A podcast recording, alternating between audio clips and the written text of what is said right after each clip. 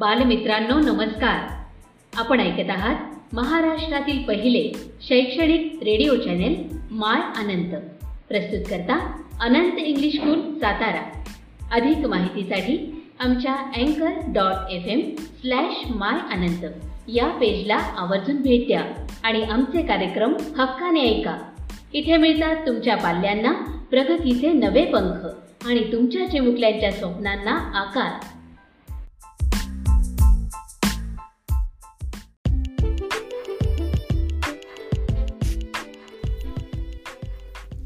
नमस्कार मित्रांनो, मी विठ्ठल धाने. आज आपण इयत्ता पाचवी परिसर अभ्यास भाग दोन या विषयाचा अभ्यास करणार आहोत. हा अभ्यास करण्यासाठी आपण पहिलं प्रकरण घेतलेलं आहे, इतिहास म्हणजे काय. या प्रकरणाचा अभ्यास करताना आपल्याला प्रामुख्याने चार मुद्द्यांचा अभ्यास करायचा आहे. एक, इतिहास भूतकाळातील घटनांचे ज्ञान करून देणारे शास्त्र. दुसरा मुद्दा, इतिहासाची शास्त्रीय पद्धत. तिसरा, इतिहास आणि आपण. आणि चार, भूतकाळ आणि भविष्यकाळ. अशा चार मुद्द्यांचा आपण या पाठामध्ये अभ्यास करणार आहोत. त्यामधील पहिला मुद्दा आपण घेतोय, इतिहास भूतकाळातील घटनांचे ज्ञान करून देणारे शास्त्र. इतिहास म्हणजे काय, तर भूतकाळातील घटनांचे ज्ञान करून देणारे शास्त्र किंवा इतिहासाची दुसरी अशी व्याख्या केली जाते. भूतकाळात घडलेल्या घटना समजून घेण्याच्या शास्त्राला इतिहास असे म्हणतात. इतिहासाच्या दोन व्याख्या आहेत बघा. कुठली एक, पहिली भूतकाळातील घटनांचे ज्ञान करून देणारे शास्त्र म्हणजे इतिहास. म्हणजे ज्या ज्या घटना भूतकाळामध्ये घडून गेलेल्या आहेत, या घडून गेलेल्या घटनांचे ज्ञान करून देणारे शास्त्र म्हणजे इतिहास. आणि दुसरी, भूतकाळात घडलेल्या घटना समजून घेण्याच्या शास्त्राला इतिहास म्हणतात. म्हणजे भूतकाळामध्ये ज्या काय घटना घडल्या, या सगळ्या घटना समजून घेण्याच्या शास्त्राला इतिहास असे म्हणतात. उदाहरण बघा, मागच्या इयत्तेत तुम्ही इयत्ता चौथीमध्ये होता आणि इयत्ता चौथीमध्ये छत्रपती शिवाजी महाराजांचे चरित्र आणि त्यांचे स्वराज्य स्थापनेचे कार्य याचा अभ्यास केलेला आहे. आता छत्रपती शिवाजी महाराजांच्या जन्मापूर्वीचा काळ म्हणजे साधारण आजपासून चारशे वर्षे पूर्वीचा काळ. यालाच आपण चारशे वर्षे जुना किंवा चारशे वर्षापूर्वी होऊन गेलेला काळ असेही म्हणू शकतो. चौथ्या इयत्तेमध्ये तुम्ही शिवाजी महाराजांचा हा सगळा इतिहास पाहिलेला आहे. तो आजपासून साधारण चारशे वर्षापूर्वी जुना आहे.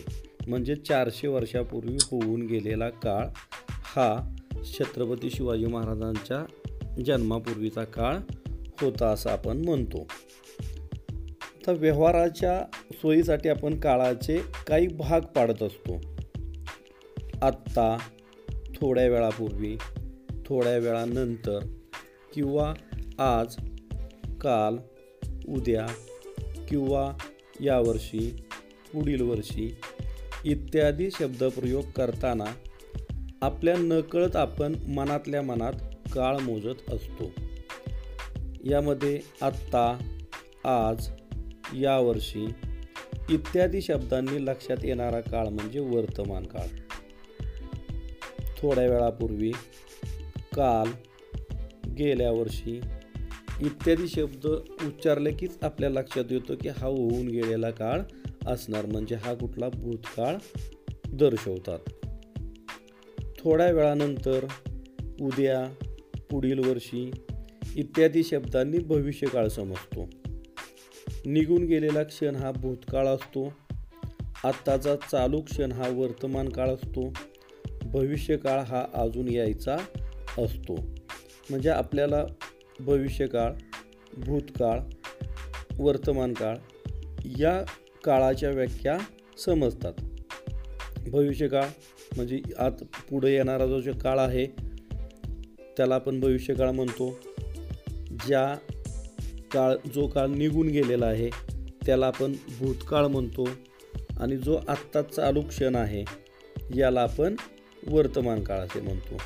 म्हणजे भूतकाळ, भविष्यकाळ, वर्तमान काळ या गोष्टी आपल्याला व्यवस्थित समजतात. भूतकाळात अनेक घटना घडून गेलेल्या असतात. उदाहरण द्यायचं असेल तर आज तुमचं वय दहा वर्ष असेल तर तुमच्या जन्माची घटना भूतकाळात दहा वर्षापूर्वी घडली असा त्याचा अर्थ होईल. त्याचप्रमाणे दहा वर्षांनी म्हणजे भविष्यातील तुमचे वय वीस वर्ष असेल. तुमच्या जन्मापासून आजपर्यंतचा म्हणजे निघून गेलेला काळ हा तुमचा म्हणजे एका व्यक्तीच्या आयुष्यातील भूतकाळ होय. तुम्ही आज दहा वर्षाचे आहे, तुम्ही जन्मला तेव्हापासून आजपर्यंत तुमच्या वयाचे दहा वर्षे झालेत. म्हणजे तुमचं जन्मापासून आजपर्यंतचा सगळा जो काळ निघून गेला आहे तो किती वर्षाचा झाला? दहा वर्षाचा झाला. म्हणजे हा जो दहा वर्षाचा काळ आहे हा एका व्यक्तीचा म्हणजे तुमच्या एकट्याचा तो भूतकाळ आहे. आणि तो भूतकाळ म्हणजे जन्मल्यापासून आजपर्यंत तुमच्या बाबतीत ज्या ज्या घटना घडल्या या सगळ्या तुमच्या भूतकाळातील घटना हा तुमचा इतिहास आहे. म्हणजे भूतकाळातील घडलेल्या घटना समजून घेण्याच्या शास्त्राला इतिहास असे म्हणतात. म्हणजे तुमचं जन्मल्यापासून आजपर्यंतच्या काही घटना ज्या घडल्यात, आजपर्यंत तुम्ही दहा वर्षात झाला, इथंपर्यंत ज्या ज्या घटना घडल्या या सगळ्या समजून घेण्याचं जे शास्त्र आहे यालाच आपण काय म्हणतो? इतिहास असे म्हणतो. म्हणजे इतिहासाची व्याख्या अशी केली जाते, भूतकाळात घडलेल्या घटना समजून घेण्याच्या शास्त्राला इतिहास असे म्हणतात. आता इतिहास हा लिहित असताना त्याची एक विशिष्ट पद्धत आहे. ती पद्धत आपण या पुढच्या दुसऱ्या मुद्द्यामध्ये शिकणार आहोत, इतिहासाची शास्त्रीय पद्धत. तर इतिहासाची शास्त्रीय पद्धत म्हणजे इतिहास हा ढोबळमानाने किंवा कल्पनेच्या आधारे लिहिला जात नाही. इतिहास लिहिण्यासाठी सुद्धा शास्त्रीय पद्धतीचाच उपयोग केला जातो. इयत्ता तिसरी आणि चौथीमध्ये परिसर अभ्यास या विषयाच्या पाठ्यपुस्तकात आपल्याला वेगवेगळ्या शास्त्रांची ओळख झालेली आहे. याच्यामध्ये कोणताही पुरावा प्रत्यक्ष प्रयोगांच्या कसोट्यावर पुन्हा पुन्हा तपासून पाहता येणे हे या सर्व शास्त्रांचे वैशिष्ट्य असतं. म्हणजे सर्व शास्त्रांचे आहेत या सर्व शास्त्रामध्ये त्यांचे जे पुरावे असतात ते प्रयोग ते प्रत्यक्ष प्रयोग केले जातात आणि त्या प्रयोगांच्या कसोट्यावर ते पुन्हा पुन्हा पुन्हा पुन्हा तपासून पाहिले जातात. आणि पुन्हा ते सगळे तपासून पाहिल्यानंतर पुरावा हा वेगवेगळ्या कसोट्यावर तपासून तो विश्वास ठेवण्याजोगा आहे की नाही हे ठरवण्याच्या पद्धतीला शास्त्रीय पद्धत असे म्हणतात.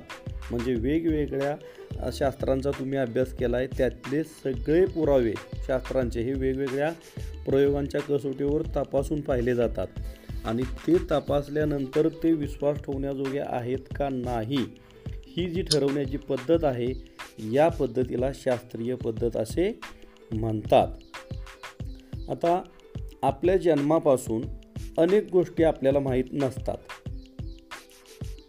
असे असले तरी आपले आजी आजोबा, आई वडील, इतर नातेवाईक किंवा आपल्या शेजारची लोक जे आपल्याला आणि आपल्या कुटुंबाला ओळखतात ही इत्यादी लोक माणसे आपल्या लहानपणीच्या गमतीच्या गोष्टी सांगत असतात. त्या गोष्टी त्यांच्या आठवणीत असतात. एकाच गोष्टीची आठवण वेगवेगळ्या व्यक्ती सांगतात तेव्हा त्यांच्या सांगण्यात थोडाफार फरक असू शकतो. अशा वेळेस नेमके बरोबर कोणते असा प्रश्न आपल्याला पडतो. नेमके बरोबर कोणते हे ठरवण्यासाठी सांगितल्या गेलेल्या गोष्टींची बारकाईत बारकाईने तपासणी करावी लागते. आता बारकावी बारकावीने तपासणी करणे म्हणजे काय, तर आपल्या आजीने काय सांगितलं, आजोबानं काय सांगितलं, म्हणजे एकच प्रसंग, आपल्या आयुष्यातील एकच प्रसंग वेगवेगळ्या व्यक्ती सांगतायत आणि हा वेगवेगळ्या व्यक्ती प्रसंग सांगत असताना प्रत्येकाच्यामध्ये थोडा थोडा फरक असतो. म्हणजे एकच म्हणजे एकच प्रसंग वेगवेगळ्या व्यक्ती सांगत असताना त्याच्यामध्ये थोडा थोडा फरक असू शकतो. मग आता थोडा थोडा फरक आहे म्हटल्यानंतर नेमकं आपल्या बाबतीत तो गमतीचा किंवा कुठलाही झालेला प्रसंग काय घडला असेल हे आपल्याला नीट अंदाज बांधता येत नाही. मग तो अंदाज बांधण्यासाठी काय करायचं की आपल्या आजीने काय सांगितलं, आजोबांनी काय सांगितलं, आईनं काय सांगितलं, वडिलांनी काय सांगितलं किंवा इतर नातेवाईकांनी काय सांगितलं, आणि या सगळ्यांच्यामध्ये जे साम्य होतं, जे बरोबर सगळ्यांनी एक गोष्ट सांगितली की हे असं घडलं, सगळ्यांच्यामध्ये जे साम्य आहे किंवा जास्तीत जास्त लोकांच्यामध्ये जास्त जे साम्य आहे हे ठरवायचं आणि सगळ्या जास्त लोकांनी जे सांगितलं याच्यावरून ठरवायचं की तो घडलेला प्रसंग हा अशा पद्धतीने घडलेला असावा. म्हणजे जास्त लोकांनी जे सांगितलं त्याच्यावर समजायचं की हा प्रसंग असा घडलेला असावा. आणि इतर थोडा जो फरक आहे तो आपण साधारण तो काढून टाकायचा त्यातून.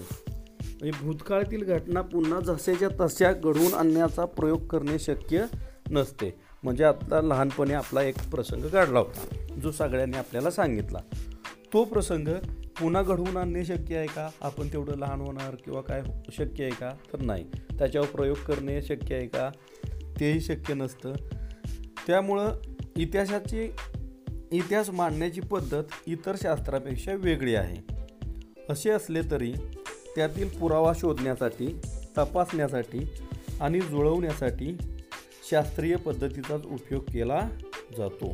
बघा, म्हणजे इतिहासामध्ये ज्या ज्या घटना घडून गेल्या त्या घटना पुन्हा जशा तशा घडवून आणणं शक्य नाही. म्हणजे अगदी की दहा वर्षापूर्वी तुम्ही जन्मला, पुन्हा आता ते इतिहासात इतिहास झाला तो तो पुन्हा जन्मला हा प्रसंग करू दाखवता येऊ शकतो का, नाही. मागे एखादी लढाई झाली, ती लढाई पुन्हा आपल्याला करून दाखवता येते का, तर तीही करता येत नाही.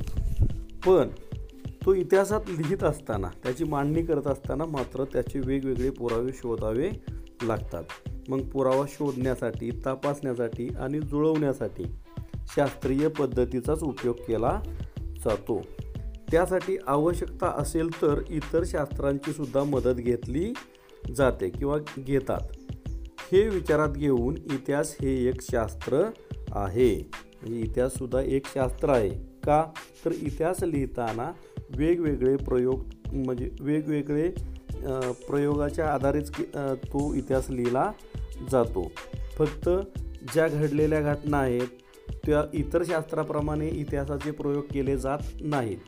पण इतिहासाचे लिहिण्यासाठी वेगवेगळी साधनं आहेत. म्हणजे जसे प्रयोग करण्यासाठी वेगवेगळ्या शास्त्रांचे प्रयोग करण्यासाठी वेगवेगळी साधनं असतात, तसं इतिहास लिहिण्यासाठी सुद्धा वेगवेगळी साधने असतात. आणि मग तो इतिहासातले पुरावे शोधले जातात, ते तपासले जातात आणि ते जुळवले जातात. म्हणजे ते पुरावे शोधण्यासाठी, तपासण्यासाठी आणि जुळवण्यासाठी जी पद्धत आहे ती शास्त्रीय पद्धतीचाच त्यात उपयोग केला जातो. म्हणून इतिहास हे सुद्धा एक शास्त्र आहे असं म्हटलं जातं. इतिहास हा नेव केवळ कल्पनेच्या आधारे लिहिला जात नाही किंवा इतिहास हा ढोबळमानाने लिहिला जात नाही, तर इतिहास लिहित असताना वेगवेगळे पुरावे शोधले जातात आणि हे पुरावे प्रत्यक्ष त्या वेगवेगळ्या कसोट्यावर तपासून पाहिले जातात आणि त्यानंतर इतिहास लिहिला जातो. आता इतिहास लिहिण्याची साधने आहेत ती तीन प्रकारची साधने आहेत. एक भौतिक, दोन लिखित आणि तिसरं मौखिक, अशी तीन प्रकारची साधने आहेत. भौतिक साधने, लिखित साधने आणि मौखिक साधने आते असे इतिहासाची तीन प्रकारची साधने आहेत. आता भौतिक साधने म्हणजे काय, जी आपल्या आजूबाजूला आपल्या नजरेला दिसतात, ज्याला आपण स्पर्श करू शकतो, ही जी सर्व साधनं आहेत याला भौतिक साधने म्हणतात. उदाहरणार्थ प्राचीन वस्तू, वास्तू, शिल्पे, भांडी, नाणी, कोरीवलेख या पद्धतीची जी साधने आहेत याला आपण भौतिक साधने असे म्हणतो. लिखित साधने याच्यामध्ये ताम्रपट, कोरीवलेख, वेगवेगळे ग्रंथ, हस्तलिखिते या सगळ्या साधनांना आपण लिखित साधने असे म्हणतो. तर मौखिक साधने म्हणजे पूर्वीपासून आपल्याकडे सांगत आलेल्या कथा, कहाण्या, लोकगीते, भारुडे, पोवाडे अशा अनेक लोककला होत्या. याच्यामधून ज्या तोंडी कथा, कहाण्या तोंडी ज्या सांगितल्या गेल्या याला आपण मौखिक साधने असे म्हणतो. या सगळ्या साधनांचा उपयोग करून भूतकाळात नेमके काय आणि कसे घडले याचा शोध घेण्यासाठी या साधनांमधून मिळणाऱ्या पुराव्यांच्या खरेखोटेपणाची तपासणी कसून केली जाते. कसोटीला उतरलेल्या पुराव्यांच्या आधारे भूतकाळातील घटना क्रमवार जुळवून इतिहासाची मांडणी केली जाते, ही शास्त्रीय पद्धत होय. म्हणजे इतिहास हा जे साधनं आहेत लिखित, भौतिक, लिखित, भौतिक आणि मौखिक या सर्व साधनांचा व्यवस्थित कसून त्याची काय केली जाते, तपासणी केली जाते. आणि ते तपासल्यानंतर सगळ्या इतिहासातील पुराव्यांची खरेखोटेपणा तपासला जातो आणि त्या ताप तो खरेखोटा तपासल्यानंतर ते व्यवस्थित कसोटीला उतरलेले जे पुरावे असतात याच्या आधारे भूतकाळातील घटना क्रमवार जुळवून इतिहासाची मांडणी केली जाते, ही शास्त्रीय पद्धत होय. विद्यार्थी मित्रांनो, आज आपण परिसर पाचवी परिसर अभ्यास भाग दोनमधील पहिलं प्रकरण इतिहास म्हणजे काय यातील आपण चार मुद्द्यातील पहिले दोन मुद्दे घेतलेले आहेत.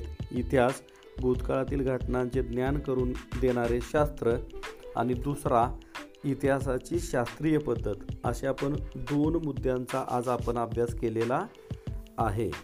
तर या दोन मुद्द्यांच्या अभ्यासाच्या आधारे तुम्ही काय करायचं आहे, तुमच्याकडे जे पाठ्यपुस्तक आहे या पाठ्यपुस्तकाचं तुम्ही व्यवस्थित वाचन करायचं आहे. आणि हे वाचन केल्यानंतर तुमच्यासाठी एक मी उप एक उपक्रम देतो आहे.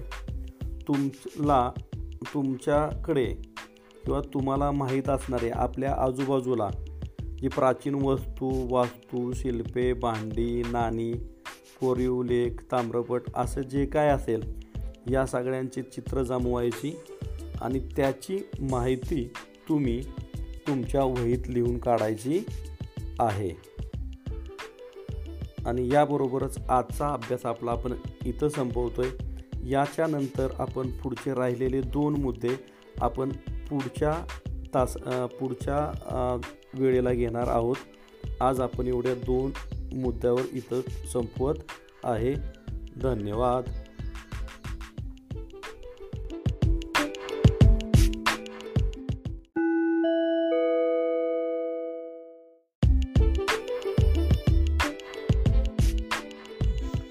विद्यार्थी मित्रांनो नमस्कार. आज आपण इतिहास आणि नागरिकशास्त्र या पाठ्यपुस्तकातील इतिहासाची साधने हा दुसरा पाठ पाहणार आहोत. विद्यार्थी मित्रांनो, पाठीमागच्या वेळेला आपण आपल्या भारत देशाच्या भारतीय उपखंड आणि इतिहास यांचा काय संबंध आहे ह्याविषयी सखोल माहिती पाहिलेली आणि तुम्हाला सांगितलं उपक्रम तुम्ही त्या जलाशयांची माहितीवर लिहून ठेवली असेलच. आज आपण इतिहासाची साधने या पाठातून इतिहास म्हणजे काय आणि इतिहासाची साधने कोणती आहेत, इतिहास कशामुळे आपल्याला कळतो, इतिहास समजून घेण्यासाठी काही साधनांचा वापर आपल्या जीवनामध्ये कसा प्रकार होत असतो याविषयीची माहिती आपल्याला घ्यायची आहे. या इतिहास साधने पाठामध्ये प्रामुख्याने पाच मुद्दे आहेत. त्यामध्ये भौतिक साधने, लिखित साधने, मौखिक साधने, प्राचीन भारताच्या इतिहासाची साधने, इतिहास लेखनाबाबत घ्यावयाची काळजी असे एकूण पाच मुद्द्यांचा आपण विचार करणार आहोत. यापैकी इतिहास म्हणजे काय ह्याचा आपण अभ्यास केलेला आहे.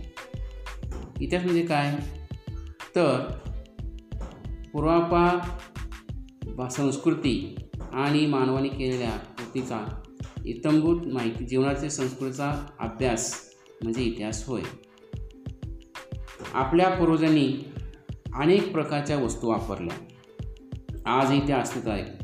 त्यांनी कोरून ठेवलेले विविध लेख आपल्याला सापडले आहेत. या साधनांच्या मदतीने आपला इतिहास कळू शकतो. याशिवाय चालीरीती, परंपरा, लोककला, लोकसाहित्य, ऐतिहासिक कागदपत्रे यांच्या आधारे आपल्याला इतिहास कळतो आणि या सर्वांना सर्व साधनांचा मिळून त्यांना इतिहासाची साधने असे म्हणतात. आता आपण पाहिलं इतिहासाचे तीन प्रकारची साधने आहेत, भौतिक साधन, लिखित साधन आणि मौखिक साधन. त्यापैकी भौतिक साधन म्हणजे काय? पहा, आपल्या दैनंदिन जीवनात माणूस विविध प्रकारच्या वस्तू वापरत असतो. पूर्वीच्या माणसाने वापरलेल्या अनेक वस्तू आज आपल्याला महत्त्वाची माहिती पुरवू शकतात.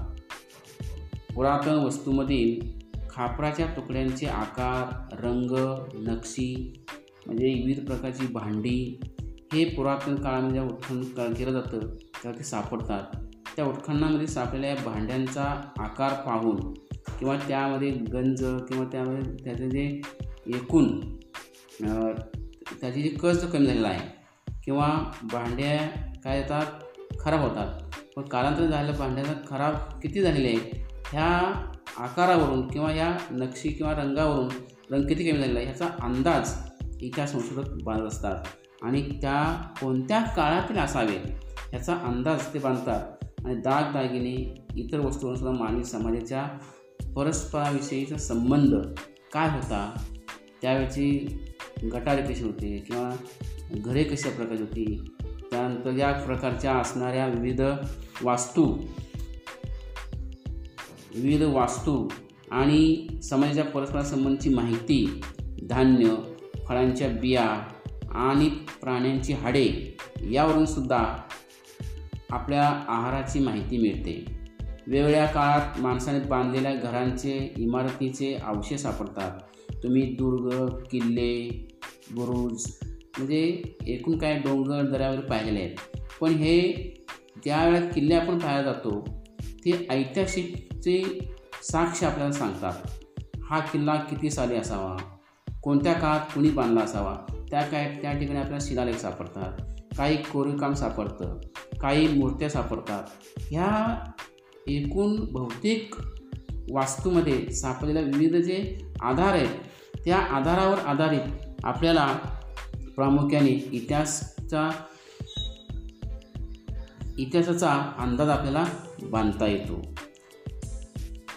वेगवेगळ्या काळात माणसाने बांधलेल्या घराचे व इमारतीचे अवशेष सापडतात. याशिवाय नाणी, मुद्रा हे सुद्धा सापडतात. या सर्व साधनांच्या आधारे मानवी व्यवहारांची माहिती आपल्याला मिळते आणि सर्व वस्तू आणि वास्तू आणि त्यांचे अवशेष. पहा, वस्तू, वास्तू आणि त्यांचे अवशेष या सर्व घटकांचा मिळून इतिहासाची सगळी भौतिक साधने म्हणून आपण ओळखतो किंवा संबोधतो. म्हणून भौतिक साधन म्हणजे काय तर ह्या भौतिक साधनामध्ये वस्तू, वास्तू आणि त्यांचे अवशेष ह्यामध्ये प्रामुख्याने समावेश होतो. आता दुसरा जो मुद्दा आहे तो आहे लिखित साधनांचा. आश्मयुगातील माणसाने त्याच्या जीवनातील अनेक प्रसंग आणि भावना चित्रातून व्यक्त केल्या. हजारो वर्षे उलटल्यानंतर माणसाला लिहिण्याची कला अवगत झाली. माणूस सुरुवातीला प्रतीके, चिन्हे यांचा वापर करून नोंदी ठेवू लागला. त्यापासून तो लिपींचा विकास करू लागला. ह्याला हजारो वर्षे गेली आहे. सुरुवातीच्या काळात खापरे, कच्च्या विटा, झाडांची साल, बुर्जपत्रे ह्यासारख्या साहित्यांचा लिहिण्यासाठी उपयोग केला जाईल. अशा प्रकारच्या साहित्यावरील मजकूर एखाद्या अणकुचीदार साधनाने कोरलेला असे.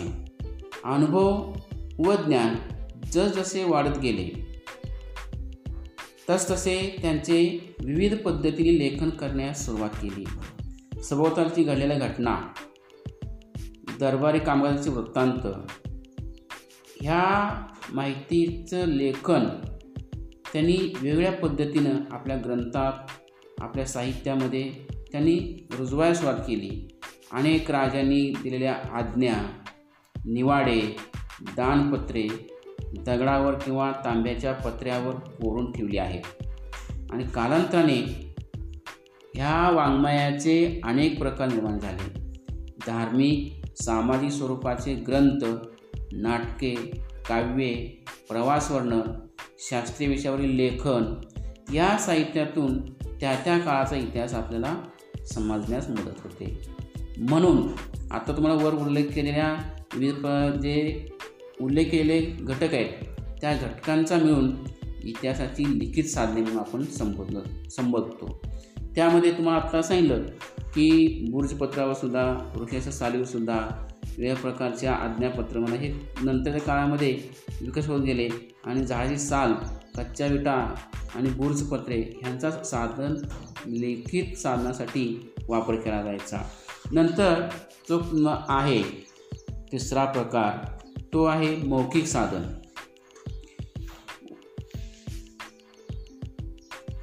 मौखिक साधन यामध्ये आपण एका पिढीकडून दुसऱ्या पिढीकडे संक्रमित होणारे विविध जशा ओव्या, लोकगीते, लोककथा हे उदाहरण झाले. पण गाणी आणि विविध प्रकारच्या गोष्टी, कथा, लोककथा, कथाकथन अनेक प्रकारचे प्रकार आहेत.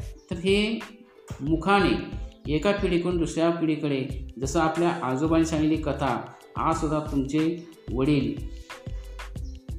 आजसुद्धा तुमचे वडील किंवा अन्य व्यक्ती आपली आजीने सांगितलेली कथा ह्या आपण डायरेक्ट ऐकलेल्या असतात. पण काही जर का आपल्या पंचवण्या ऐकलेल्या कथा ह्या आपल्याला माहीत नसतात, पण ते आपल्या वाडवडिलांकडून, नातेवाईकांकडून आपण ऐकतो.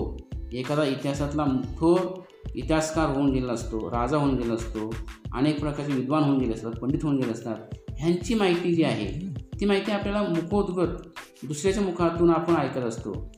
अशा ह्या ऐकणाऱ्या साधनांना मौखिक साधन, मुखाने सांगितल्या गेलेल्या साधनांना मौखिक साधने म्हणतात. जसे ओव्या, लोकगीते, लोकगीत लोककथा यासारखे साहित्य लिहून ठेवलेले नसतात आणि त्याचा करता अज्ञात असतो, ते पिढ्यानपिढ्या जतन केलेले असते.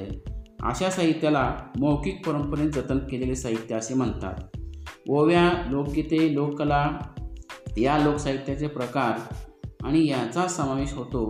अशा प्रकारे साधनांना अशा प्रकारच्या साधनांना मौखिक साधन असे म्हणतात. ओवी पा ओवीमध्ये एक तुम्हाला ओवी आता म्हणून दाखवतो. पांडुरंग पिता रुक्मिण माझी वया, आषाढवारी येला पुंडलिक आला न्याया. ही ओवी आपल्या कुठल्या संत सकल गाथामध्ये किंवा कुठल्या ओवीमध्ये सापडत नाही, पण एका अज्ञान किंवा अशिक्षित महिला किंवा कुणीतरी लिहिलेली ही ओवी आहे आणि ही ओवी आपल्या कुठल्या पुस्तकात वगैरे सापडत नाही. मुखोद्गत केलेली म्हणजे मुखाने उद्धृत केलेली ही ओवी आहे. जसे बहिणाबाई चौधरींची अनेक त्यांनी काव्यरचना केलेल्या आहेत.